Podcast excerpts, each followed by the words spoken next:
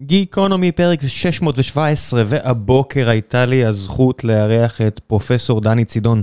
דני הוא פרופסור לכלכלה, פרופסור חבר בחוג לכלכלה באוניברסיטת תל אביב, לשעבר הוא גם היה חבר הנהלה וסמנכ"ל בבנק לאומי, ולאחרונה, מאז אלפיים ושש עשרה, הוא שותף בקרן ויולה. יצא לי להתקל בדני מספר פעמים בתקופה שלי כשהייתי בלאומי, ונורא נורא רציתי לשוחח איתו, כי היה ברור מהפעם הראשונה ששמעתי אותו, שזה אדם עם כמות ידע שלא נתקלים בה על בסיס יומי, לפחות לא אני, בכל הנוגע לידע שלו, לידע הכלכלי שלו, הפיננסי. אז ביקשתי ממנו להגיע הפעם לדבר על משהו מאוד מאוד ספציפי, וזה הספר של בן ברננקי, הנגיד לשעבר בארצות הברית, שכתב ספר על הפד האמריקאי במאה ה-עשרים ואחת, וכל כך התלהבתי מהספר הזה, שנורא רציתי מישהו שיבוא ויספר עוד על בן ברננקי ועל הפד האמריקאי ועל המשבר הגדול, וזה הכל נושאים שאני די בטוח ש... פרופסור צידון הוא מהמומחים הגדולים ביותר בהם, לפחות בישראל מן הסתם. אז התרכזנו בזה ודיברנו קצת מעבר. לצערי אה, לא היה לנו המון המון זמן לדבר על המון נושאים אחרים, ואולי אני אצליח לשכנע אותו להגיע אה, גם לדבר על נושאים אחרים יום אחד, כי קצת מ- מלפני הפוד ואחרי הפוד גם הוא סיפר לי על כל מיני דברים אחרים, ששוב, באמת שהוא יודע הרבה הרבה הרבה יותר מאשר שלל אנשים אחרים שמדברים הרבה בתקשורת הישראלית, ואני מקווה שאצליח. אבל גם עם כל מה שיש לי זה השיחה הזו על הפד האמריקאי, טוב שהייתה, כי היה לי פשוט כל כך כיף לדבר עם מישהו שהוא גם מצד אחד צנוע, אבל גם מצד שני אה, בא וחלק את הידע הרב שיש לו. אז לפני שנגיע לפרק הזה, אני אספר לכם על נותני החסות שלנו, והפעם זה סיפור משפחתי. אם יש לכם בחיים אנשים כמו דני, שיודעים המון וחוו המון, ואתם לא רוצים לאבד את החיבור הזה או את פיסת ההיסטוריה הזו, בדיוק למטרה הזו נוצר המיזם סיפור משפחתי.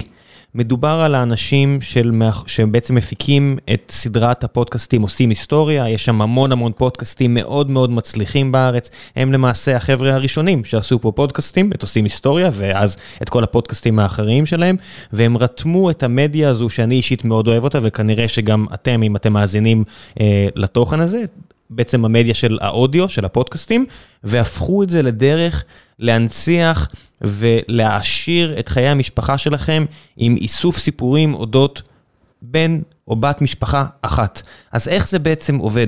בשלב הראשון הם עורכים היכרות ותחקיר ראשוני על גיבור הסיפור, הם מבקשים מכם לספר מעט עליו או עליה, והם מכינים בעצם את הרקע. בשלב השני הם מגיעים ועושים תחקיר עומק ומספר לא מועט של רעיונות עם גיבור או גיבורת הסיפור, ובשלב השלישי והאחרון הם מרכיבים את התוכנית, ובעצם מה שנשאר לכם זה קטע אודיו, שישאר לעד, גם אחרי שקרובי המשפחה שלנו כבר לא יהיו עמנו. קטע האודיו הזה יעזור לכם להיזכר ויעזור לדורות הבאים להכיר את מי שאולי הם לא זכו להכיר. אצלי אישית מאוד הייתי שמח אם הדורות הבאים יזכו להכיר את ההורים ואת הסבא ואת הסבתא. לא הספקתי, לא, לא השכלתי לאסוף את כל הסיפורים האלה, למשל על סבא שלי ועל מלחמת העולם השנייה, ומה שהוא חווה שם כחייל בצבא האדום, זה דברים שהם אצלי בזיכרון, ואחרי שזה יסתיים, שם זה ייגמר. אז אם אתם לא רוצים שזה, שהסיפורים אצלכם המשפחה ייעלמו בצורה הזו, סיפור משפחתי, המלצה אישית ממני, אני אשאיר לכם את הדף, יש שם אה, גם אפשרות אה, להגיד מאיפה הגעתם, אז תגידו שהגעתם דרך גיקונומי, וזה גם יעזור לי. ועכשיו, גיקונומי שש מאות שבע עשרה, עם פרופסור דני צידון, מקווה שתהנו.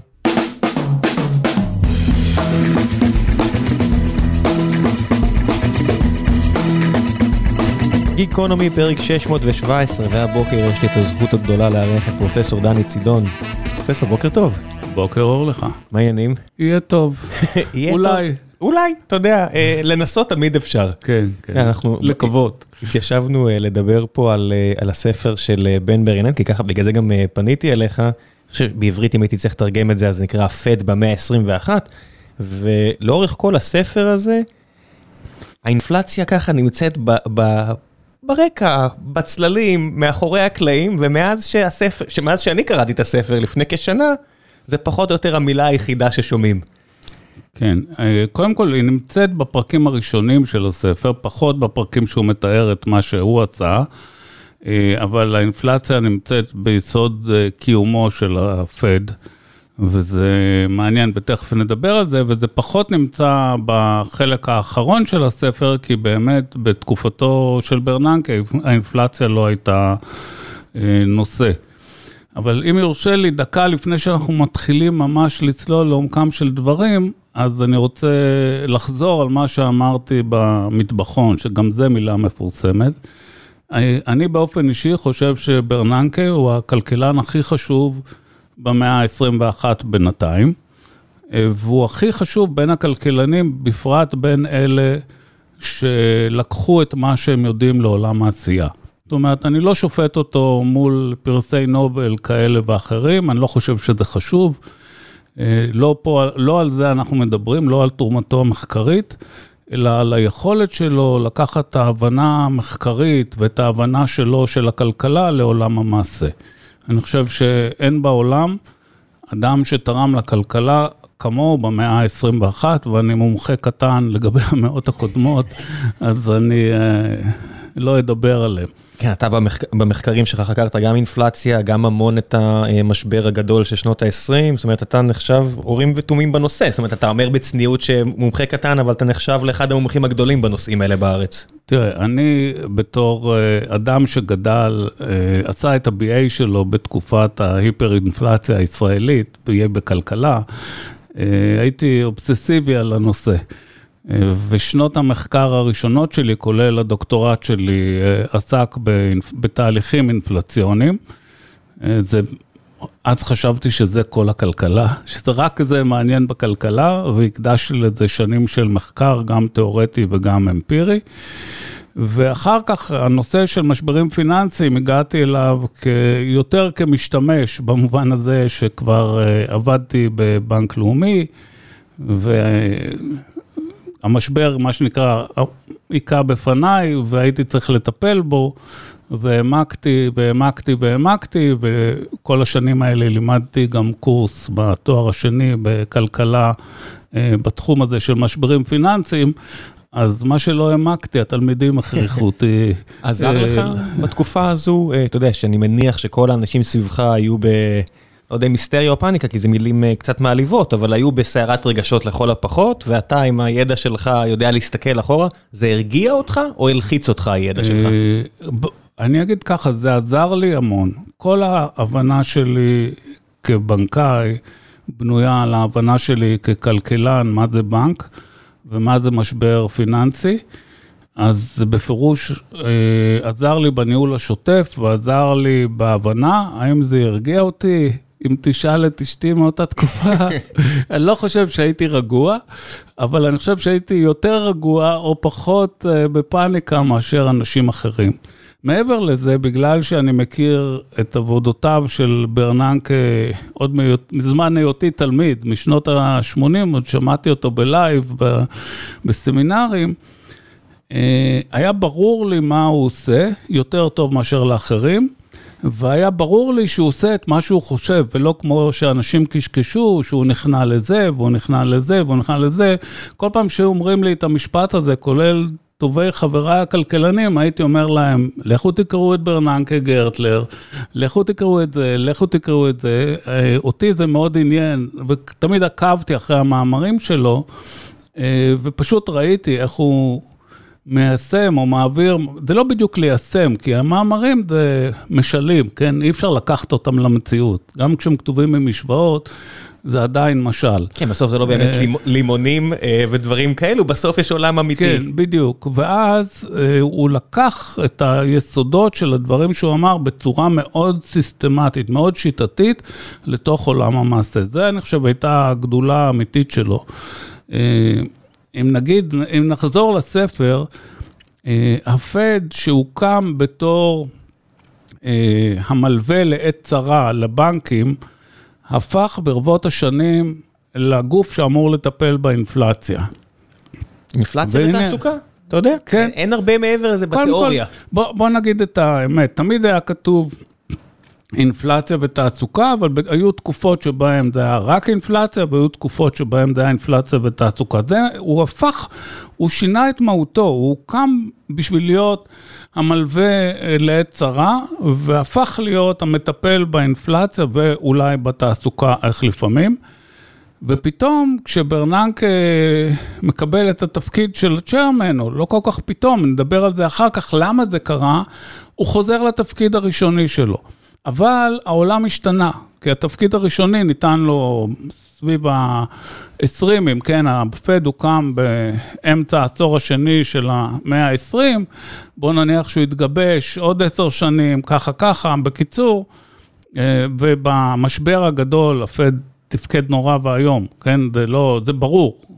אפילו, אפילו יש טענות שהוא העמיק את המשבר עם פעולותיו. זאת אומרת, הספר מאוד נזהר, בן ברננקי, בן אדם עם המון קלאסה, הוא פותח את הספר עם סקירת ההיסטוריה עד המאה ה-עשרים ואחת, המון עמודים של היסטוריה למי שלא מכיר, אז הוא בטח לא אומר משהו שערורייתי כמו שאני אמרתי, אבל יש אנשים אחרים שכן. תראה, זה לא שערורייתי, יש הרבה מאוד אנשים חשובים במקצוע שחושבים, מעט אנשים חשובים חושבים שהפד יצר את המשבר, אני לא מכיר אף אחד כזה, הרבה מאוד אנשים חשובים מאוד בתחום המקרו-כלכלה, חושבים שהתגובה של הפד למשבר של שנות ה-שלושים העמיקה את המשבר, הייתה לא נכונה במהותה.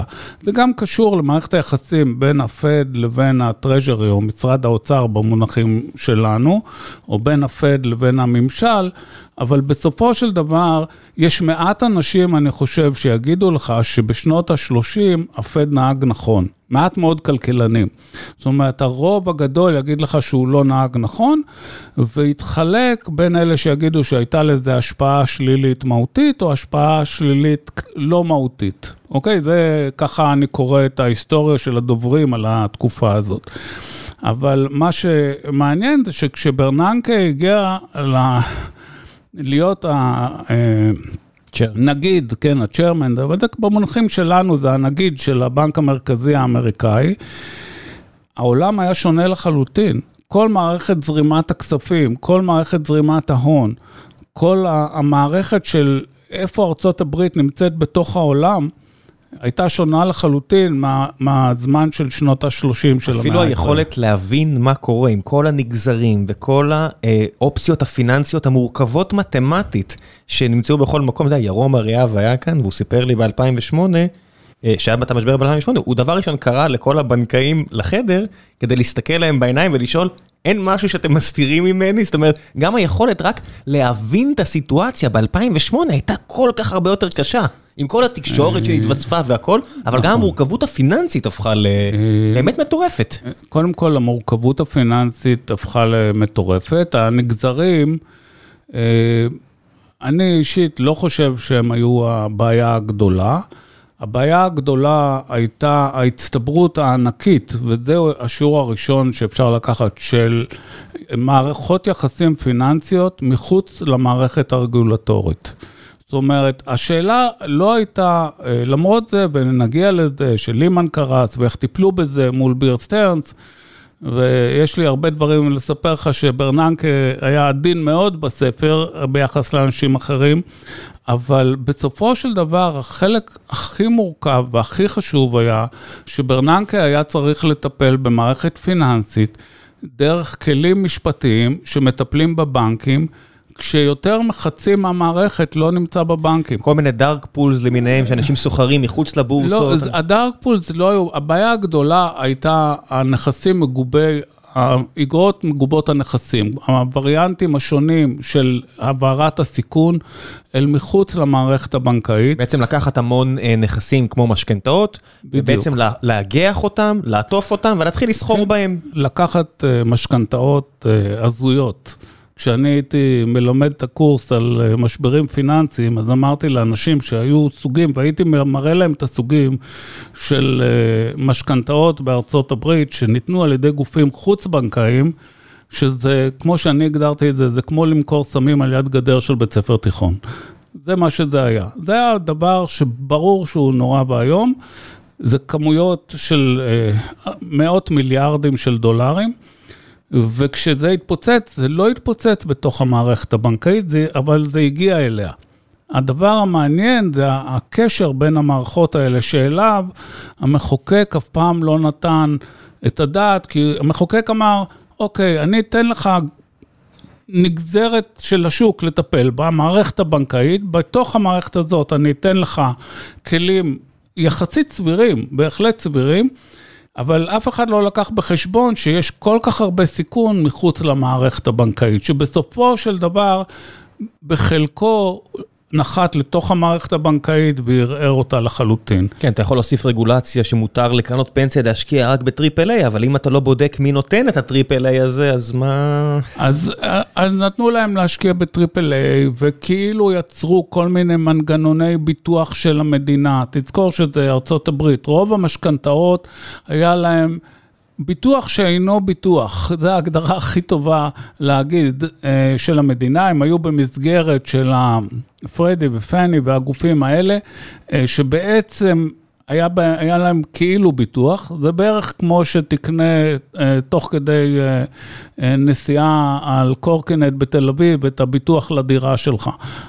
זה מה שהיה הביטוח, שבסופו של דבר המדינה נתנה ביטוח בדיעבד, אבל לא, הביטוח מראש לא היה מתאים, ואז זה באמת ישב בקרנות הפנסיה או בגופים אחרים. היה את כל הגופים המתווכים בדרך, שאנחנו כבר לא זוכרים. עיקר המשכנתאות בארצות הברית באותה תקופה לא ניתן על ידי בנקים, הוא ניתן על ידי גופים חוץ-בנקאים, שרובם נגמרו, כן, הם לא קיימים היום. כל התהליך הזה בעצם יצר תיק חלק גדול מהסיכון, וזה אולי השיעור הכי חשוב לעתיד, זה שתמיד צריך להיות מפקח פיננסי, שמפקח על עיקר הסיכון בשוק. ורצוי לדעתי האישית שזה יהיה אחד. אבל גוף אחד או אדם אחד? גוף אחד, גוף אחד, ברור שגוף, לא אדם.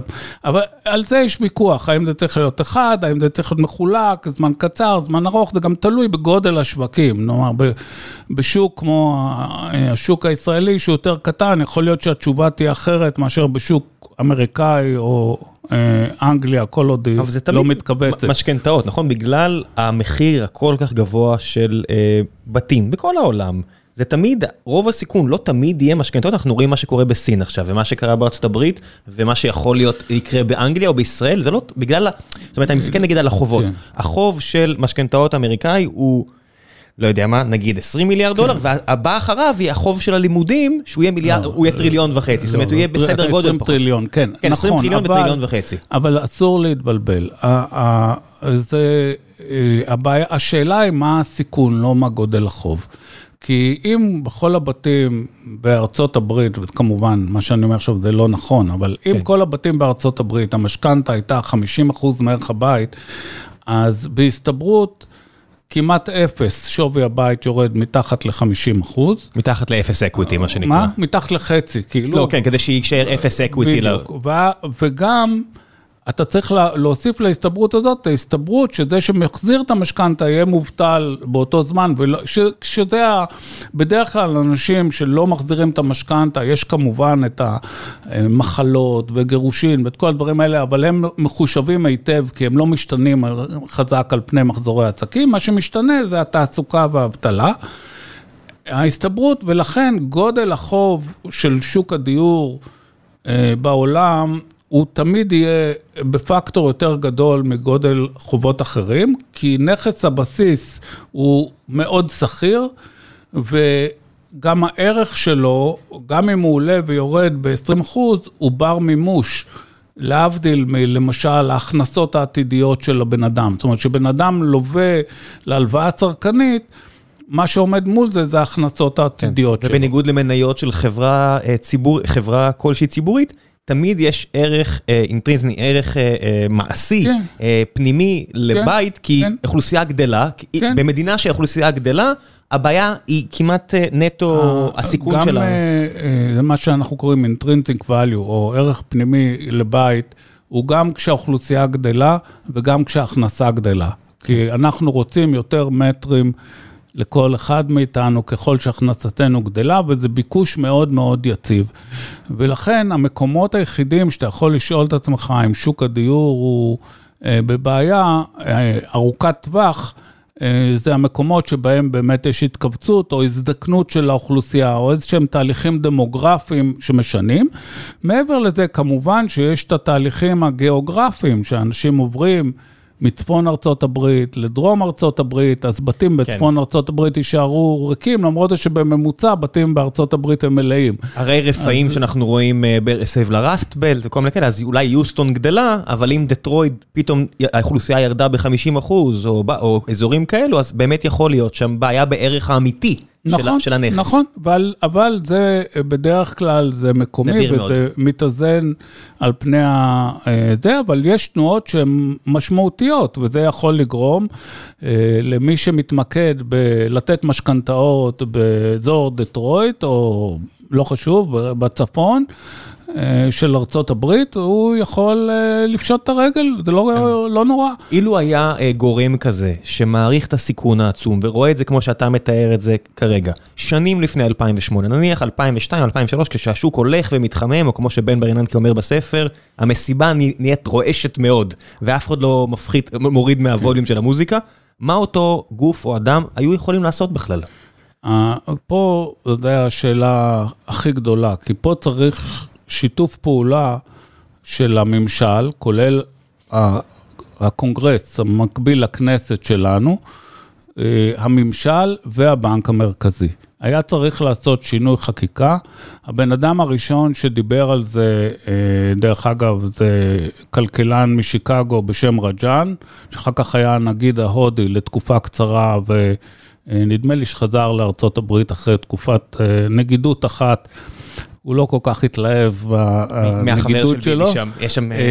הוא היה הראשון שבמסיבת הפרידה האקדמית לגרינספן בעצם אמר שטעינו בדרך, והיו כאלה שאמרו את זה גם קודם, אבל בצורה פחות מסודרת ופחות אקדמית ממנו. אלן גרינספן, הצ'ר לפני בן ברננקי. כן, גרינספן, המסיבת הפרידה הייתה, אם אני זוכר נכון, ב-אלפיים וחמש. זאת אומרת, זה אדם שכתב עבודה מדעית, אז נניח הוא התחיל לכתוב את המינימום ב-אלפיים וארבע, מוכשר כמו שד, אבל לא כותבים עבודה מדעית ביומיים.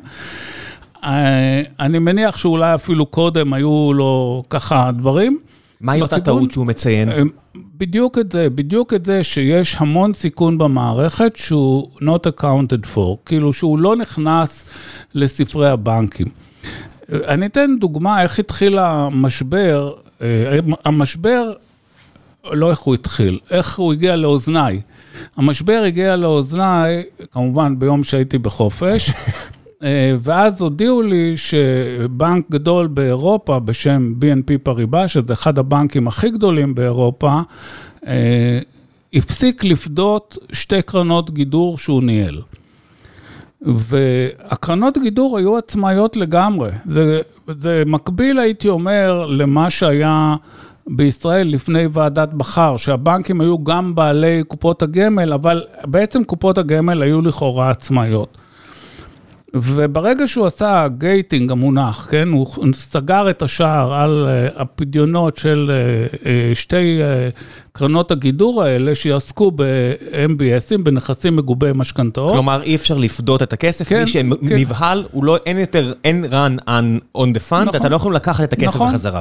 אתה, אתה לא, יש רן, אבל בגלל שנעלת את הדלת, אז כולם נשארו נעולים בפנים. כן. זאת אומרת, כולם רצו לרוץ החוצה, אבל סגרת עליהם את הדלת, נשארו נעולים בפנים, כמובן שזה מעצים את הפאניקה, וכמובן שבסופו של דבר, זה מכביד על הסיכון של הבנק הספציפי הזה, שהוא בנק ענק, כן? אחד הבנקים הגדולים באירופה, בי אן פי פריבה, ומי שראה את, ה... את ההגנה כנגד פשיטת הרגל של הבנק הזה באותו שבוע, מי שלא ראה, שילך לחפש את ה... יש מכשירי הגנה כאלה נגד פשיטת רגל שנקראים סי די אס'ים, ויסתכל מה קרה. זאת אומרת, לכולם היה ברור שכשבנק הוא רק הבעלים כאילו, ולא נושא הסיכון של קרן גידור, אבל הקרן גידור היא גדולה, והבנק הוא ענק, שמשהו מהסיכון הזה ייפול לתוכו. וזה באמת מה שקרה בהמשך. בהמשך זה קרה בהרבה מאוד גופים, בהרבה מאוד צורות, חלק בצורה יותר תרבותית ומתוכננת, וחלק ככה בצורה היסטרית ולא מתוכננת, אבל אני אומר, בסופו של דבר, מה שהיה צריך לעשות, זה בשנת אלפיים ושתיים או אלפיים ושלוש, לשנות את החקיקה כך שהבנק המרכזי יוכל לפקח על, בגדול, על נכסי האשראי, הלא לגמרי סחיר. כן, מה שאיגרת חוב, הוא לא צריך לפקח, היא נסחרת בשוק, ואתה גם זירו סם, אבל יש הרבה מאוד מהנגזרים האלה שהם לא זירו סם, כי אתה צריך להביא עוד ועוד ביטחונות, ואז אתה יכול להיקלע לבעיית נזילות.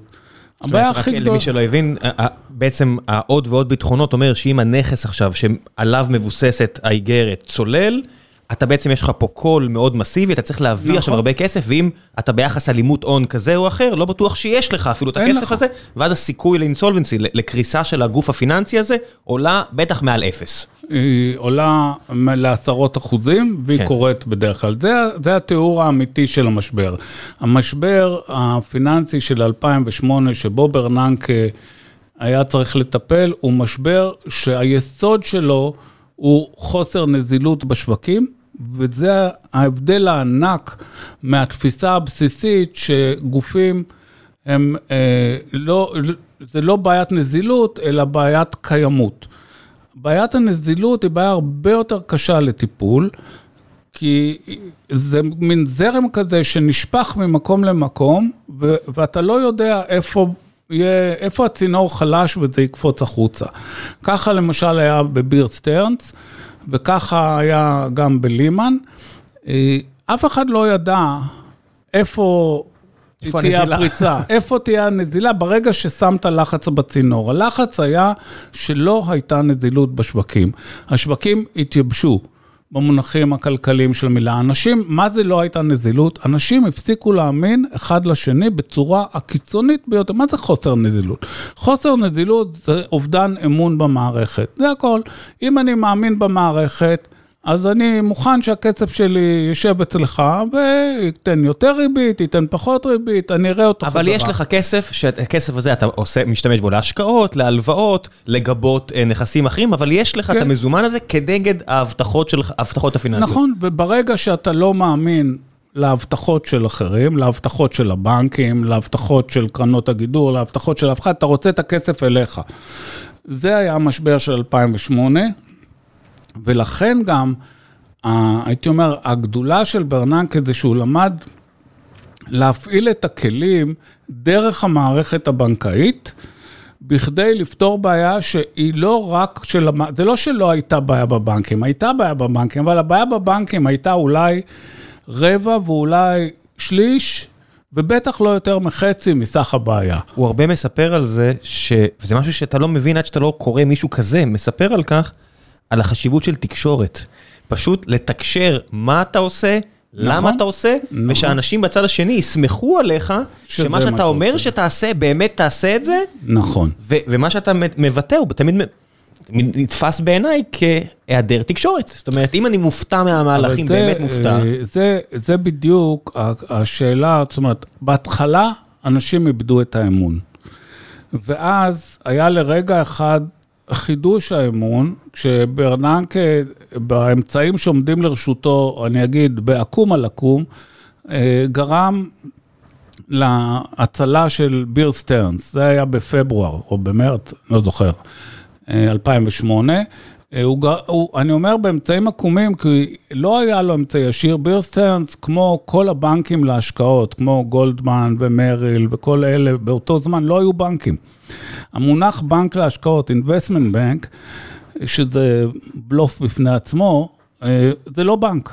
במובן המשפטי של המילה זה לא בנק. כמו שסופט בנק זה לא בנק, גם נכון, זה לא בנק. נכון, כמו שסופט בנק היום זה לא בנק, והעובדה שמרשים לגופים להשתמש במילה בנק שהם לא בנק, היא גם שאלה שמישהו היה צריך לתת עליה את הדעת, כי אני חושב שהיא די מבלבלת קהלים גדולים, אבל באותו זמן ביר סטרנס נקנה בדולר אחד, בוא נגיד, במעט מאוד כסף על ידי ג'יי פי מורגן. ברננקי יכל לתת ערבות לג'יי פי מורגן שיעשה את הרכישה הזאת. ואז יש את הקטע בספר שברננקי, שבאמת, כמו שאמרת לך בהתחלה, אני חושב שהוא הבן אדם הכי חשוב בהיסטוריה הכלכלית של המאה שלנו, הוא נחמד מדי לחברים שלו הכלכלנים. כי אחרי שהיה ביר סטרנס, היה אה, הכנס הכלכלי, איך אני אומר תמיד, אה, אני לא רוצה להעליב אף אחד מהישראלים, אבל יש היום בישראל כמה כנסים כאלה, שמאגדים כלכלנים ואנשי מעשה וכל הדברים האלה, אז אה, פעם היה אחד, אז הייתי נוקב בשמו, אבל יש ג'קסון הול. ג'קסון הול זה כנס שמביא אנשי מעשה, אנשי אקדמיה, נגידים מכל העולם מגיעים. נגידים מכל העולם, לא מכל העולם דרך אגב, הנגיד הישראלי הרבה שנים היה מוזמן לשם, בתוקף זה שזה התחיל לדעתי עם סטנלי פישר, אבל מוזמנים נגידים, מוזמנים אנשי שוק, מוזמנים אנשי ממשל ואנשי אקדמיה. וזה כנס מאוד חשוב. הכנס הזה התרחש אחרי הנפילה של ביר סטרנס, וכן, לדעתי, למיטב ידיעתי, אני כמובן לא הייתי מוזמן לשם, למיטב ידיעתי, כל הכלכלנים ירדו על ברננקי על זה שהוא הציל את ביר סטרנס, בגלל שזה יוצר בעיה של סיכון מוצרי, מה שאנחנו קוראים לו מורל הזארד. לדעתי האישי... מי שלא מבין, אם יש לך סיכון מוסרי, בעצם אין לך שום אינטרס לשחק בטוח, ולמזער סיכון, ולדאוג פדושיירי, הפדושיירי פריבילג'ז של אנשים שלו, בעצם אתה חייב לדאוג למי שהביא לך את הכסף הזה, אבל אם הנגיד הטוב לב יציל אותך, אין לך בעצם שום תמריץ להיות אחראי. נכון, נכון, והאמת שכמעט בכל עסקה, כלכלית יש סיכון מוסרי. לא מצליחים להיפטר מהעובדה הזאת, ב... ב... הייתי אומר, בכל עסקה יש סיכון מוסרי, והשאלה היא כמה הוא גדול. באו הכלכלנים, החברים הטובים של ברננקי, כל הפרופסורים החשובים, מטובי אותו האוניברסיטאות בארצות הברית, ואמרו לו, אדוני, שגית, נתת פתח לכולם לברוח מאחריות, ללובי הזה הייתה השפעה מאוד גדולה על הנפילה של לימן, וכמו שאני הייתי מסביר לאנשים, בעקבות הנפילה של לימן לא פיטרו אף פרופסור לכלכלה מהאוניברסיטה, אבל פיטרו עשרה אחוז מכוח האדם, עשרים אחוז מתוך כוח האדם השחור, חמישה עשר או כמעט עשרים אחוז מכוח האדם ההיספני, מי שפיטרו אותו זה לא, ה... איך אני אגיד, העובד הממוצע בארצות הברית, אלא העובדים ה... פחות, היותר עניים, פחות חזקים, פחות מאוגדים גם, למרות שאיגוד בארצות הברית כבר לא תופס, ואז התחילו לחשוב מחדש. רגע, רגע, אני רק רוצה להגיד, כי אני מאוד מפציר בכם לקרוא את הספר, אבל במידה ושלא תקראו, כל הסיפור הזה שסיפרת עכשיו, הוא עמודים בודדים בספר, הוא מתייחס עליהם, מה זה בעדינות, הוא לא רוצה לפגוע ברגשות של אף אחד, אבל מי שקורא ויודע את הסיפור, מבין היטב את הרמיזות שלו, אבל הוא שומר על כבודם של כל האנשים שאתה מציין. נכון, ברננקי הוא אדם, איך אני אגיד, הוא מצייר בספר את העובדות, אבל הוא מאוד מנסה אה, להמעיט בשיפוטם של אנשים. אוקיי? הוא, אני לא חושב שיש בספר הזה איש אחד שאתה יכול לסמן עליו עיגול ולהגיד ברננקי חושב שהוא טעה, לא שהוא לא בסדר. יש כמה פוליטיקאים הוא, רפובליקנים כן, שכן נכון, זוכים נכון, לציון נכון, לגנאי. נכון, נכון. הפוליטיקאים, לא הכלכלנים. הוא כן. שומר על כבוד הפד אה, לדורותיו, והוא שומר על כבודה של הכלכלה לדורותיה באופן מוחלט. גם במקומות שהיה ויכוחים מאוד נוקבים שבהם הוא צדק, ושבהם כלכלנים אחרים שימו אותו בכל, סטייל מדינת ישראל, החל משחיתות וכלה בזה שפעם הוא ימני ופעם הוא שמאלני, את הרי התענוגות האלה לא משתנים ממקום למקום, אבל בסופו של דבר, הוא מאוד מאוד זהיר, גם בכבודו של המקצוע הכלכלה, וגם בכבודו של הבנק המרכזי. אני חושב שהוא מגזים בזהירות, כי מאוד חשוב ללמוד, וזה נקודה קריטית, שאני חושב שמי שמסתכל על חייו של ברננקי, מבין אותה יותר טוב אולי, ממי שכותב את חייו של ברננקי, כשזה הוא עצמו. זאת אומרת, יש הבדל ענק בין אה, לעשות הנחות ולכתוב מודלים, או כמו שאני קורא להם היום, משלים, וגם אני עשיתי את זה שנים רבות מחיי, אה, לבין לקחת את זה ולפעול בזה בתוך המציאות. אה, כשאנחנו כותבים מודלים, אנחנו עושים המון הנחות.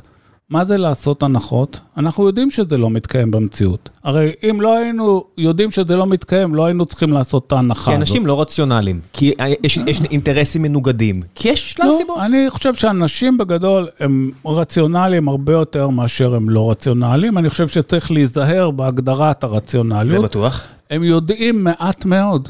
אנחנו יודעים מעט מאוד על מה שקורה בכל רגע נתון.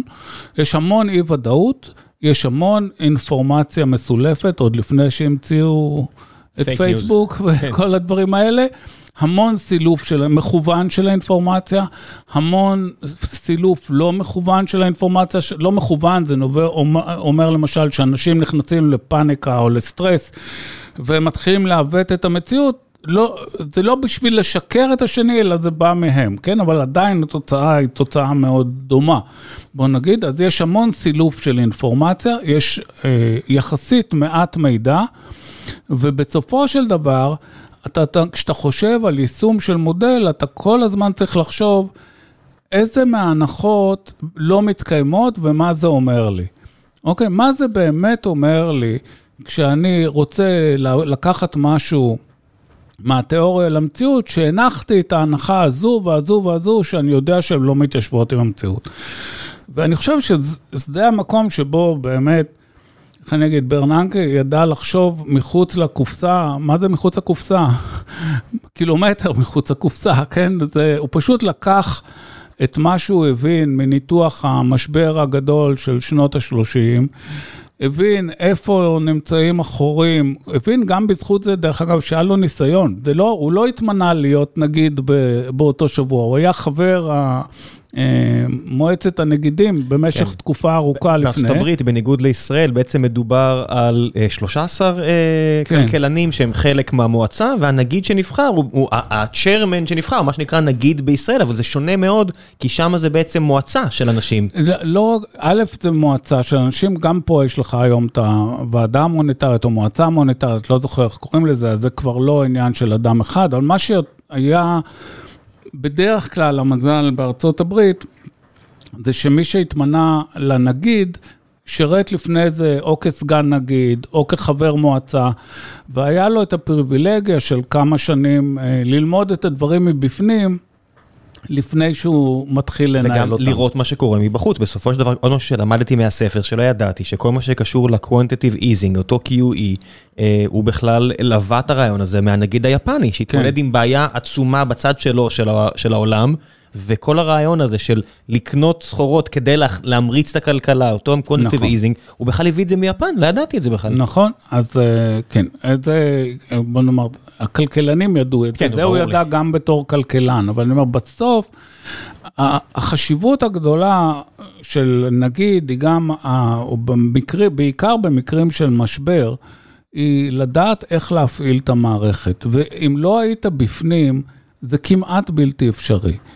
אז ברננקי, אני חושב שמפרט לעובדה שהוא באמת היה חוקר גדול, וחקר תהליכים מהסוג הזה, והכיר את העולם הגדול, וידע מה קורה ביפן וכל זה, היו לו כמה שנים שבהם הוא למד, איך עושים אה, אה, סוואפ הפוך, כן?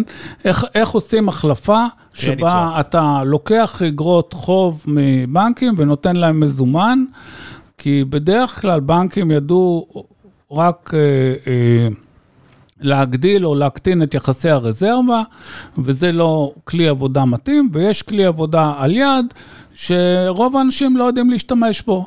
הוא יושב לך מן, אתה יודע, זה כמו, יש טוריה, ועל יד זה יש מח, זה מחפר הידראולי. רוב האנשים, אתה יודע, בטוריה הם יודעים לחפור, נעלה את הריבית, כן. נוריד את הריבית, נעלה את יחסר הזה, ונקטין את יחסר הזה, זה דברים שאתה עושה בחלון, וכאילו, זה מסובך להחליט עליהם, אבל לבצע אותם זה מאוד פשוט. לעשות פעולות בשוק הפתוח זה הרבה הרבה יותר מסובך. מה קונים? כמה משלמים? מה ההסכם? איך עושים את זה? מתי מוכרים את זה? איך עושים את זה? בדיוק, כל הדברים האלה שהיה לו את הזמן ללמוד כשהוא היה בפד, אני חושב שזה מאוד חשוב. הזיכרון, הבנק המרכזי הוא לא חברה למטרות רווח, אבל הוא חברה, ויש פה הרבה זיכרון קולקטיבי של שיטות העבודה, שצריך לעבור מדור לדור. ובמערכת האמריקאית, בינתיים, זה, זה מסודר כך, דרך זה שרוב מי שהתמנה להיות שרמן, היה לפני איזה חבר במועצת הנגידים, זאת אומרת, היה לו זמן כן. שנתיים, שלוש, חמש, ללמוד מה קורה באמת, לחבר את זה למשהו, למטען שהוא בא איתו מבחוץ, ולהיות מסוגל לפעול. אני מניח שזה גם מאוד עזר לו, כשהוא הרים טלפון לוורן באפט וביקש עזרה, אתה יודע, שאתה, שמכירים את השם שלך, ואתה מכיר את פועלם של האנשים המשמעותיים במשק, ואתה לא מגיע לגמרי מבחוץ עם אינטרסים שהם אולי אה, פרטיים, פה זה בן אדם כן. של איש ציבורי. זה בן אדם שהיה, הוא לא הגיע מהשוק הפרטי ישר לתפקיד הציבורי, היה לו בעצם את השנים האלו, כדי, ככה אני, אני מניח, אני יכול רק לדמיין, שמישהו קורן באפט לא יכול לטעות שיש פה אינטרסים לא, זרים. לא, לא היה לו בכלל שוק פרטי, הוא היה פרופסור, אלא אם כן פרופסור, אתה רוצה להגיד לא, שוק זה... פרטי, כי הוא היה באוניברסיטה פרטית, בפרינסטון, אבל זה, הוא לא היה איש השוק. לא הוא... למטרות רווח, הוא לא היה הוא, איש למטרות הוא רווח. בדיוק, הוא עבד, הוא במחקר אקדמי, והגיע לשם, ויותר ממה שהיה לו כוח על וורן באפט, היה לו כוח על הבנקים. תזכור שהוא קרא לחמישה הבנקים הגדולים בארצות הברית בשבת, לא נעים להגיד, ואמר להם ביום שני בבוקר, כל אחד מכם לוקח חמישה עשר מיליארד דולר הון מאיתנו. וזה היה בשיתוף עם הטרז'רי, לא משנה, זה לא פעולה שנעשתה לבד, אבל זה לא כסף בחינם, הרבה אנשים שומעים את מה שאתה אמרת עכשיו, והם מתחבר אליהם לכל מיני סיסמאות שהיו באוקיופאי וול סטריט וכל מיני כאלה, שהוא הביא להם כסף במתנה. לא, על הכסף הזה, ממשלת ארצות הברית גם רשמה רווח, זה כסף שהיה לו ריבית מחוברת אליו. כן, עכשיו, גם את זה, לא רק אוקיופאי וול סטריט, גם במקצוע הכלכלה שכחו את זה, ממשלת ארצות הברית הרוויחה בסוף על הכסף הזה הרבה כסף, אבל המטרה הייתה בדיוק למה שאמר, לגעת במה שאמרתי קודם, להגדיל את האמינות של המערכת הפיננסית, ובשביל ששני הצילייגרים במערכת, בלי לנקוב בשמם, ייקחו כסף, ושזה לא יהיה סיגנל שלישי, שלילי, הוא היה צריך שכולם ייקחו כסף. וישב שם בן אדם כמו ג'יימי דיימון, שמוביל את ג'יי פי מורגן. כן, ג'יי פי מורגן, הבנק הכי גדול בארצות הברית, שלא היה צריך את הכסף, ובהתחלה אמר לו, לא. והוא אמר לו, כן. כן. ובסוף זה קרה. ונכון שממשלת ארצות הברית הרוויחה על זה כסף, אבל היא יכלה גם להפסיד כסף אם אחד הבנקים היה פושט את הרגל. אבל מה שחשוב בתוך התהליך הזה, זה שהיא חידשה את האמינות במערכת הבנקאית. אני זוכר, זה, פשוט, אני זוכר באיזה מטר עמדתי כשיצאה הודעה על זה, כי ביום ראשון בערב הייתי מלמד את הקורס במשברים פיננסיים, ואז השנה הראשונה, לא, אז עוד לימדתי מקרו לתואר שני, ועמדתי בכיתה, ואמרתי לתלמידים, שמה שאני לא עשיתי אף פעם אז, ולא לפני ולא אחרי, שאני לא יכול לסגור את הטלפון, כי עבדתי בבנק לאומי, ואנשים נורא בלחץ, ואני צריך לענות להם לטלפון, ולהגיד להם לא לעשות כלום. ופשוט אני זוכר אותי עומד בכיתה, ואני זוכר את ההודעה יוצאת, יום ראשון יוצא ההודעה, כי יום שני מתחיל המסחר, אז זה היה יום ראשון בערב, זה שינה את ההיסטוריה, לדעתי הצעד הזה, אם, אם רוצים לשים כזה... סטמפה. סטמפה על, על היום שבו התחילו לצאת מהמשבר, זה היום. זה היה, היום הראשון ללימודים, בשנת הלימודים של אלפיים ושמונה, זה בטח אוקטובר או נובמבר, נניח, זה היה, אני לא זוכר אם זה היה אוקטובר או נובמבר, אבל זה לא חשוב. זה היה הרגע שבו א', אני הבנתי שבאמת ברננקי יעשה את מה שהוא יודע, כי זה פשוט בא מתוך ברננקי גרטלר איי אר שמונים ושבע, וכזה, אתה יכול לקרוא את המאמר ולהגיד, טוב, זה מה שקורה וזה מה שהוא עושה, ואחר כך היו עוד תהליכים, וכמובן שזה לא נגמר, זה היה, כל פעם גילו מה שקרה בתהליך, ש, כשאני מסתכל על איך שהוא כותב את זה, אני קצת פחות אופטימי ממנו, כי אני אומר, בעצם כל פעם גילו עוד שכבת נזק, עוד שכבה שבה השוק לא מסוגל לספוג את כמות הסיכון שלקחו, וכל פעם היה צריך לטפל בזה דרך הכלים שהיו לו, ולא דרך הכלים שהם בערך... הכלים הכי נכונים. בזמן שאנחנו מדברים, יש לא מעט נגידים בעולם, אני מניח, שמסתכלים על מה שקורה בקרדיט סוויס, ושואלים את עצמם, איך הגענו למצב הזה שוב? נכון, נכון. אני חושב שזה... אני לא... אין לי מושג, אתה יודע. לא, אני רק קורא מבחוץ, בוודאי. לא, לא, אני אומר, אין לי שום מושג על מה קורה בקרדיט סוויס, כי אני עזבתי את המערכת לפני שש ויותר שנים, ואני לא עוקב. אבל אין ספק... שזה אה, כישלון של המערכת, לאו דווקא של קרדיט סוויס, שזה כישלון מערכתי. תזכור שגם שם, ככל שאני יודע, ואני באמת מומחה קטן מאוד, זה התחיל מאיזושהי קרן גידור, שפתאום היה חסר לה איזה חמישה עשר מיליארד, אה, שמתוכם חצי היה בקרדיט סוויס, או משהו כזה, שזה לחלוטין לא סביר מבחינת נקיחת הסיכון של קרדיט סוויס. אבל יותר נדמה לי, חמישה עשר, אולי שלושים וחמש, לא חשוב, מה המספרים. זאת אומרת, יש פה משהו שעד היום, לטעמי, אחד השיעורים שלא נלמדו, וזה הפספוס הכי גדול של החקיקה של דוד פרנק, שאני חושב שברובה היא פשוט כיוונה לא נכון, ופגעה איפה שהיא כיוונה, זה זה שלא הכניסו לתוך מתחם השיפוט של הרגולטור, יותר ויותר שווקים שסוחרים בסיכונים. זאת אומרת, כאילו דוד פרנק, מה שהוא עשה, הוא אמר, אני נתק, הוא הלך קצת הפוך מהאינטואיציה שלי, הוא אמר, אני נתק את המערכת הבנקאית מהרבה סיכונים, כן. אגרום לה להיות מנותקת לחלוטין מהם. זו חקיקה אמריקאית מלפני כמה עשרות שנים, שבעצם התפקיד שלה היה... המשבר, אחרי המשבר, לפני עשר שנים. עשר שנים, סליחה, להפריד בין הבנקים לבין כן. מכשירים פיננסיים מסוכנים יותר, ואז להפחית את הסיכון על הלב של המערכת הפיננסית, שזה הבנקים. נכון. כאילו, דוד פרנק בנוי על זה שהבנקים לקחו סיכון רב מדי, אנחנו רוצים להקטין את הסיכון שהם לוקחים, ולכן נעשה מערכת חקיקה שלמה שתקטין את הסיכון שאפשרי לבנקים לוקחים. ואת זה דוד פרנק עשה, אפשר להתווכח על סעיף כזה, סעיף כזה, אפשר תמיד, אתה יודע, אין, אין חוק שהוא מושלם.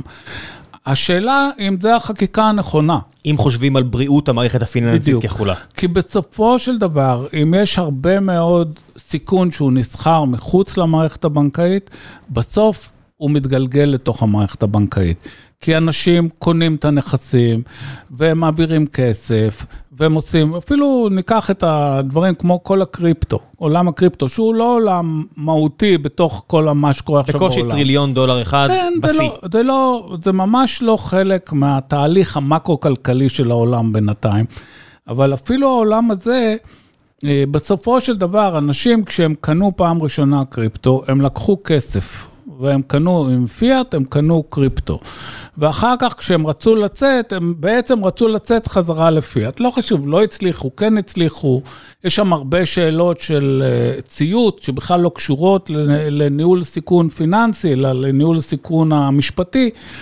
אבל כל הדברים האלה, בסופו של דבר, נשארו מחוץ לחקיקה, ואף אחד לא נתן עליהם את הדעת. זאת אומרת, במשך השנים שחוקקו את דוד פרנק, והקטינו את הסיכון של המערכת הבנקאית, והקטינו את זה בעוד דרכים, בהגדלת אלימות ההון, בהגדרות, מה זה הון, בהמון המון דברים, הקטינו בצורה דרסטית את הסיכון של המערכת הבנקאית, ואני חושב שעשו נכון, זה לא שאני חושב שעשו לא נכון, אבל את, את כל מה, העדיפו הייתי אומר, לשים את הפנס על נקודה מאוד ממוקדת, וזה לא יעזור. ברגע, אם המערכת הפיננסית לא יודעת להחזיק את עצמה, בסופו של דבר זה מגיע גם לתוך הבנקאות. כי בסופו של דבר זה מגיע לזה שאנשים רוצים מחדש, מאבדים את האמון ורוצים כסף. לא רוצים כן. שום דבר אחר. ובכל התקופה הזאת שאתה מדבר עליה, שלפני חמש עשרה, ארבע עשרה, שלוש עשרה שנים, בכל התקופה הזאת לפחות לא היו עליות מחירים, לא היה אינפלציה. עכשיו,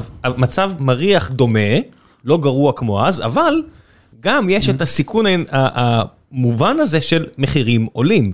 וכשמחירים עולים, אם אנחנו זוכרים משהו מההיסטוריה, קראו הרי עוד דברים בשנות ה-עשרים שלושים, יש גם השלכות אחרות על, על החברה. כן, קודם כל, אינפלציה זה דבר רע. זאת אומרת, מעל, מעל רף מסוים. בדיוק, מה, לא יודע אם הרף הוא חמישה אחוז, כן. או שבעה אחוז, או ארבעה אחוז, זה גם מאוד תלוי במבנה של המשק, ואיך הוא מגיב לזה. וגם זה בן ברננקי כותב, הוא אומר, תסתכלו על ההגדרות האלו, תסתכלו כמה הן מיושנות, כמה הן אף אחד לא מבין לעומק אותן, והוא קצת מראה בספר, איך אם אתם ממש רוצים למצוא שתיים נקודה שתיים, שתיים נקודה שלוש אחוז, כמה אתם מקשקשים, כי אתם בעצם מדברים על משהו שהוא תיאורטי גרידה, ולא קשור לעולם. לכן זה נורא חשוב באמת. אני...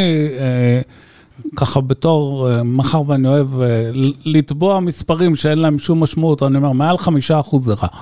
אבל כמו שברננקי אומר, חמישה אחוז של מה, זה אני כבר לא יודע להגיד. אז אני אומר חמישה אחוז, כי חמישה אחוז זה אומר שבמדד אחד זה יהיה ארבע, במדד אחד זה יהיה שש, זה, זה כמעט אף פעם לא יגיד על שום מדד שאנשים יסתכלו עליו, ששם זה שתיים. זה כמעט לא יקרה. אבל אני חושב שמעל חמישה אחוז זה רע, זה מעורר בדיוק את ה... זה מערער את האמון במערכת, כי כשיש לך מעל חמישה אחוז, בוא נניח שמונה, תשעה אחוז שיש היום בארצות הברית, אתה שואל את עצמך, רגע, מה יקרה בשלב הבא? מעבר לזה, היסטורית, אנחנו יודעים שאינפלציות לא נשארו בעשרה אחוז.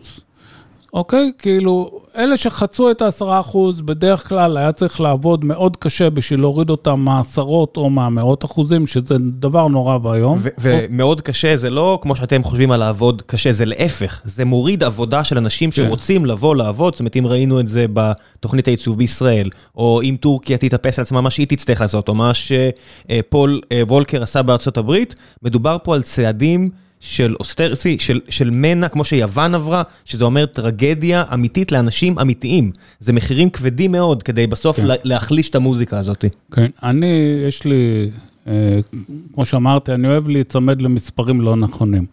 אז אחד המספרים שאני נצמד אליהם, זה שאני אומר שבשביל להוריד את האינפלציה מהאזור של מתחת לעשר, לאזור הסביר, שזה נניח מתחת לחמש, צריך להעלות את האבטלה לפחות באחוז.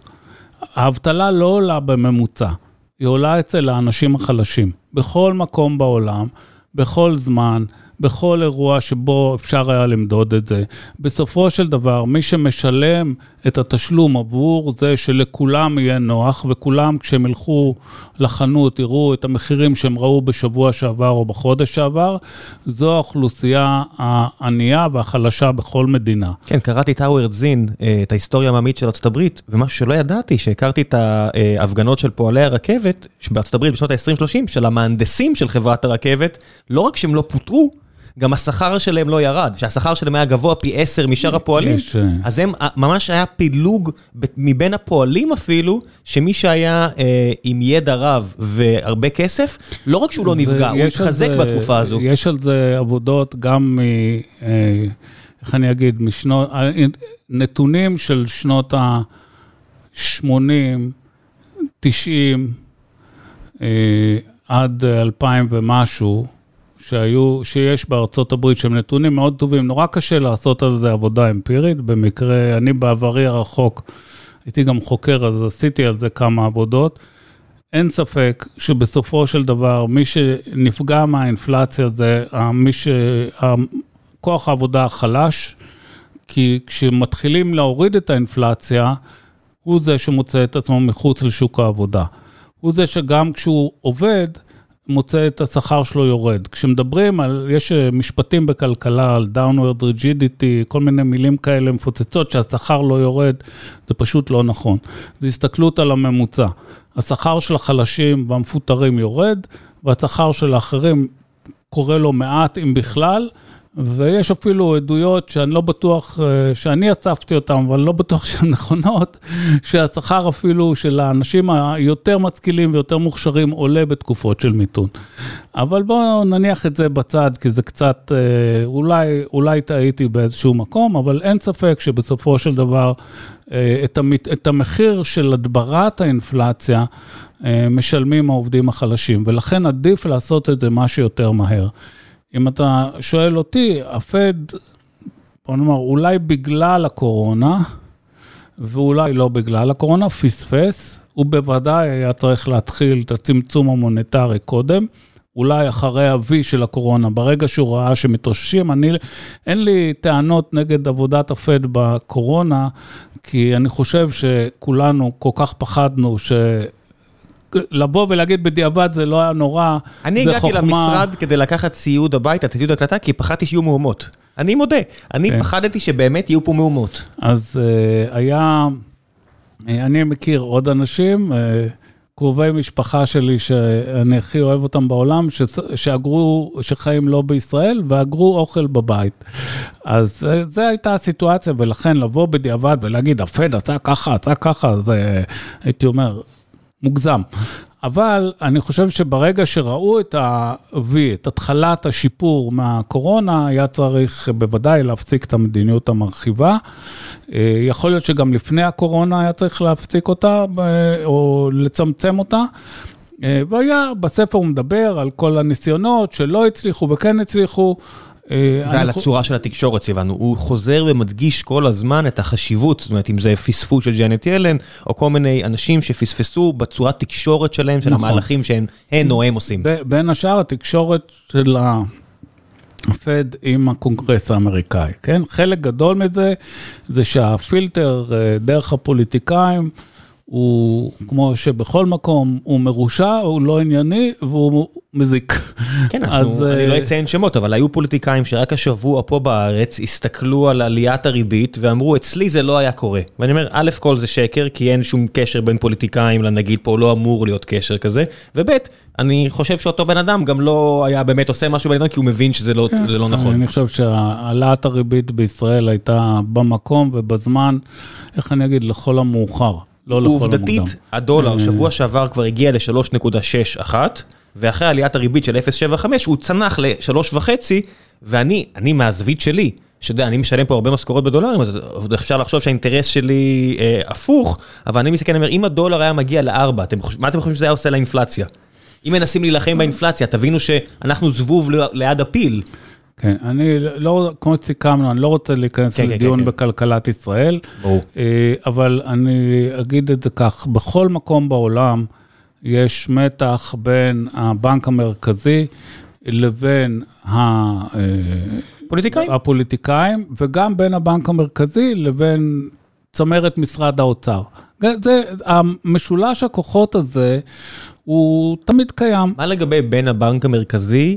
לשוק ההון. כי אני רואה בשנים האחרונות עם ההתפוצצות הזו בבורסה, שאתה יודע, חברות בלי הכנסות עפו לשמיים, ומן הסתם גם כי יזם אני לא חף מאינטרסים אישית פה, אבל איפשהו מרגיש יש הרבה לחץ על הפד, גם מהזווית, מהצד הזה, וזה לא צד שקראתי עליו באף ספר. אני מרגיש שאני חי אותו, כל, אבל לא קראתי אותו אף פעם. לא, אז קודם כל יש לא מעט דיונים במקרו-כלכלה, על בועות פיננסיות, ואם לא קראת, אני יכול אחרי הדיון פה לתת לך רשימת קריאות.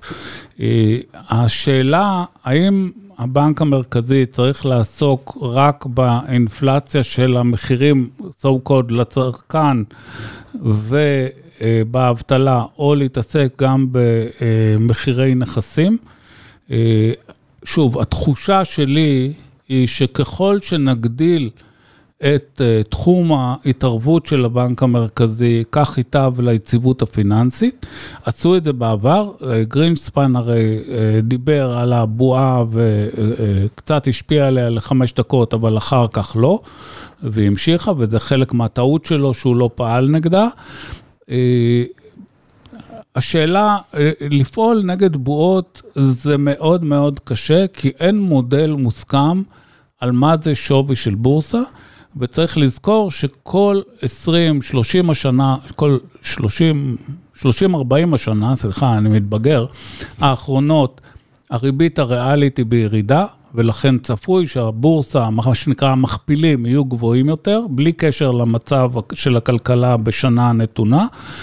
הדברים האלה של איך לפעול למיתון שוק ההון, הם מאוד מאוד מורכבים. אני חושב שהם צריכים להיות בתוך תחום המבט של הבנק המרכזי, אבל יש לו הרבה מאוד בעיות, הרבה מאוד דרכים לטפל בזה, והרבה מאוד בעיות לפתור שהם לפני זה, בפרט לבנק המרכזי האמריקאי, שדבר שעוד לא דיברנו עליו, וגם ברננקי ממעיט בו בספר, לדעתי משיקול ענייני, שזה שהבנק המרכזי האמריקאי הוא בעצם הבנק המרכזי של העולם. הוא, הוא, ארצות הברית היום היא עשרים וחמישה אחוז מכלכלת העולם, אבל... אבל כולם סוחרים עם הדולר, כולם קונים נפט וגז עם דולרים. כן, א', בתחום הטרנזקציות זה הרבה יותר גדול, וב', גם עשרים וחמישה אחוז זה המון. וכשברננק מעלה את הריבית, או מוריד את הריבית, או שעכשיו שמעלים את הריבית בארצות הברית, אנחנו מתחילים לראות את ההשפעות של זה על שוק העבודה, בכלל לא בארצות הברית. אנחנו רואים את זה במדינות שהן ספקיות העבודה של ארצות הברית, כי כמו שאמרתי, בסופו של דבר, מי שנפגע ראשון זה העובדים החלשים. העובדים החלשים, יכולים, העובדים החלשים של השוק האמריקאי היום יכולים להיות בווייטנאם ובתאילנד. הם לא בארצות הברית. מה זה יכולים? אנחנו יודעים שמייצרים מבנגלדש את הבגדים של האמריקאים, בווייטנאם את האוזניות של אפל לאמריקאים, וכו' וכו' וכו'. תראה, ווייטנאם היום היא האב מאחר והיה אה, רצון אה, להפחית בסין. להפחית את סין, כן. כן, להפחית את התלות בסינים, אז ווייטנאם נעשתה האב אדיר של ייצור לארצות הברית, ואין ספק שעליית הריבית בארצות הברית תשפיע על הכלכלה הווייטנאמית, כנראה אה, לפני שהיא תשפיע על רוב הפועלים, בוא נגיד ככה, העובדי מהצווארון כחול, ככל שאפשר עוד לקרוא להם בארצות הברית. ראינו מיד את אפל, את טים קוק שדיבר, בעצם דיברר את מה שאתה אמרת, שאחת המטרות שלו זה להפחית את התלות בסין, וראינו אותו ממש לפני שבועיים, שהוא אומר, אני חוזה הרבה פחות אייפונים שימכרו, אז אנחנו מורידים מלאים ומורידים ייצור. מה זה להוריד ייצור? להוריד ייצור, זה אומר פחות שעות עבודה. לגברת שחשבה, הנה, אני הולכת להוציא את עצמי מעוני, ויהיה בסדר. נכון, וזה נקודה שלהפתעתי ברננקי לא מדבר עליה בעריכות, בעיניי זה מוזר, כי היה ברור לי לחלוטין שהוא חושב ככה, זאת אומרת, היו צעדים של ברננקי בתקופת נגידותו, שנעשו, שלי היה ברור לחלוטין שהוא חושב על העולם כולו. אני לא מדבר על זה שהוא נתן הלווה דולרים לאירופה ב-אלפיים ואחת עשרה. ב-אלפיים ואחת עשרה לאירופה לא היה דולרים. דראגי היה הנגיד האירופאי, דראגי וברננקי למדו ביחד דוקטורט בכלכלה, והם סמכו מאוד אחד על השני ומאוד בצדק. וברננקי העמיד לרשות דראגי דולרים, הלווה לו דולרים תמורת יורו, אף אחד בעולם לא היה מוכן לעשות את זה באותו רגע. אז זה נקודה אחת שהיא מאוד חשובה, שגם הספר מאוד מצניע אותה. גם על הקשר עם קוריאה ויפן שהיו משברים גדולים שהפד עזר להם. נכון, אני חושב שאחת הבעיות הלא פתורות בפוליטיקה האמריקאית, למה ברננקי מסתיר את זה? אחת הבעיות הלא פתורות בפוליטיקה האמריקאית זה אמריקה פרסט. אמריקה פרסט זה סיסמה יפה, אבל בסוף האזרח האמריקאי, לא האומה האמריקאית, אוכל אותה כשהמחירים עולים, כי, כי בווייטנאם כבר לא מייצרים עבורו. אז הבנק המרכזי רץ פה, הבנק המרכזי האמריקאי, רץ פה במידה מסוימת מתקופתו של ברננקי, ובהמשך, בין המלל הפוליטי חסר המשמעות של אמריקה פרסט, שאני לא מדבר בקונטקסט הסיני, זה אפשר לדבר שעות. לא יריבה גיאופוליטית, אלא מדינות אחרות שהן נסמכות על ארצות הברית כלכלית. כן, שהן חלק מאמר, הן נסמכות, אני לא רוצה להגיד, הן גם מרוויחות מזה. זאת אומרת, הן חלק מהמארג הכלכלי האמריקאי. כן, נשים בצד את השאלה של סין, שהיא שאלה פוליטית מאוד חשובה, ו... ואני חושב שיש לעולם בעיה עם סין, שהיא לא בעיה כלכלית, אבל בסופו של דבר יש המון מדינות שהן באמצע, שהן עובדות גם עם צין וגם עם ארצות הברית. להפך, זה כמעט בעיה אף אנטי-כלכלית, כי כלכלית היה טוב מאוד להכיל את סין במשך אה, עשרות השנים האחרונות, כשגיאופוליטית אולי זה לא היה הדבר הכי נכון, טוב לעשות. נכון, נכון, אתה צודק לגמרי, אני חושב שזה שאלות מאוד מאוד גדולות, ואני לא חושב שאני שווה ש... לא, לא חושב שתבזבז את זמנך עליי, כי אין לי תשובות. אני לא חושב שיש מישהו. לא, היה פה אפילו מתן וילנאי שאפילו קשור אליהם באיזושהי צורה, ואפילו, אתה יודע, אפילו הוא אומר, זה לא דברים שהם יכולים להיסגר באיזו שיחה, זה דברים שנשיאים אמריקאים, ואתה יודע. אז אני חושב שאני בטח לא מבין בזה כלום, אבל מה שאני כן מבין בו, זה שהגישה הזאת של הפוליטיקאים, שהבנק המרכזי צריך לדאוג, רק להבטלה בארצות הברית, או רק לאינפלציה בארצות הברית, היא פשוט גישה אבסורדית, כי אין דבר כזה. כי אין דבר כזה, כי ברגע שכלכלה האמריקאית עובדת על פס ייצור שמתחיל בווייטנאם, או בתאילנד, או באינדונזיה, או לא חשוב איפה אתה רוצה. אתה יודע, גם לנו נוח להגיד, לשכוח שחומרי הגלם בכלל מגיעים ממכרות באפריקה, שהקובולט מגיע מאפריקה, והטונגסטן מגיע מלא יודע לאיפה, והליטיום מגיע מצ'ילה. בסוף, עוד לפני שזה מגיע לפס הייצור, יש גם את הקריאה של המינרלים. נכון, אז כל, אז כשבאים ואומרים, בארצות הברית שצריך לדאוג רק לארצות הברית, למה אתה מתכוון? למה?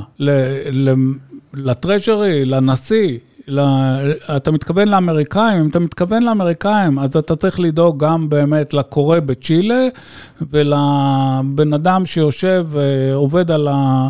מפעיל את הרובוט שעושה את האוזניות של אפל בווייטנאם.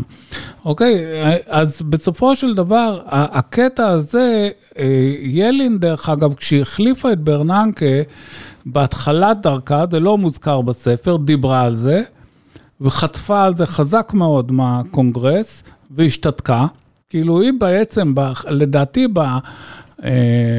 בטסטימוני, בעדות הראשונה שהיא נתנה בקונגרס, היא דיברה. אני תמיד טענתי שלברננקי יש וקטור של משתנים שהוא מסתכל עליהם, חצי מהווקטור זה מעל המים, שזה מה שמשתנים בארצות הברית, והחצי השני שזה מתחת למים, זה, זה, זה הנתונים הבינלאומיים של המדינות הרלוונטיות.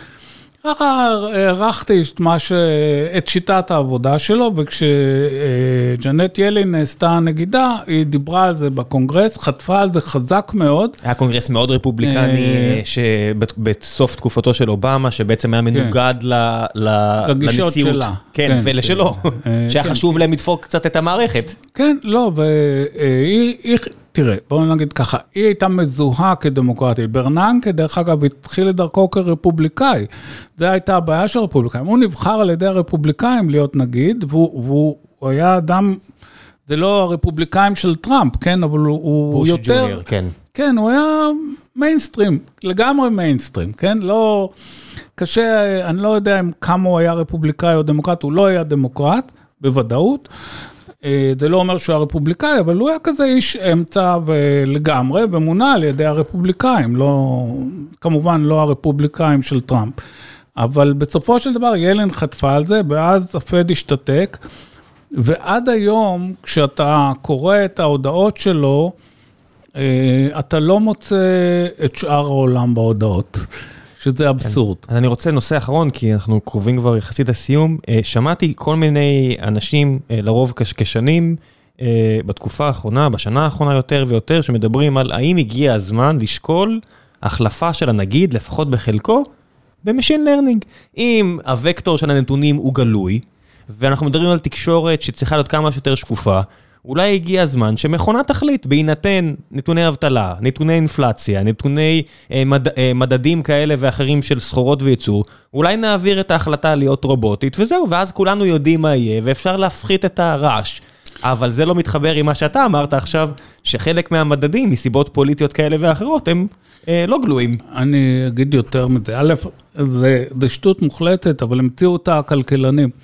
אה, ג'ון טיילור, עזוב, משין לרנינג, לא משין לרנינג, זה כבר צורת עיבוד הנתונים. ג'ון טיילור אמר שצריכה להיות נוסחה. זה קוראים לזה במדעי המחשב אלגוריתם, שתיקח את הנתונים, תערבב אותם ותוציא את ההתחייבות הריבית העתידית. קודם כל, כל הדבר הזה, כל, חצי מהשיחה שלנו על ברננקי הייתה על זה שהוא הציל את היציבות הפיננסית של העולם. הסופט סקילס שלו להיכנס לחדר זה ו... לא נמצא באף מקום, באף אלגוריתם. לא רק זה, לי יש טענה נגד כל אנשי למידת המכונה, שאת הנושא של רנץ אי אפשר לבטל, להכניס לאלגוריתם. הסיבה היא שרן הוא מעורב בהסתברות שלא באה מתוך התפלגות.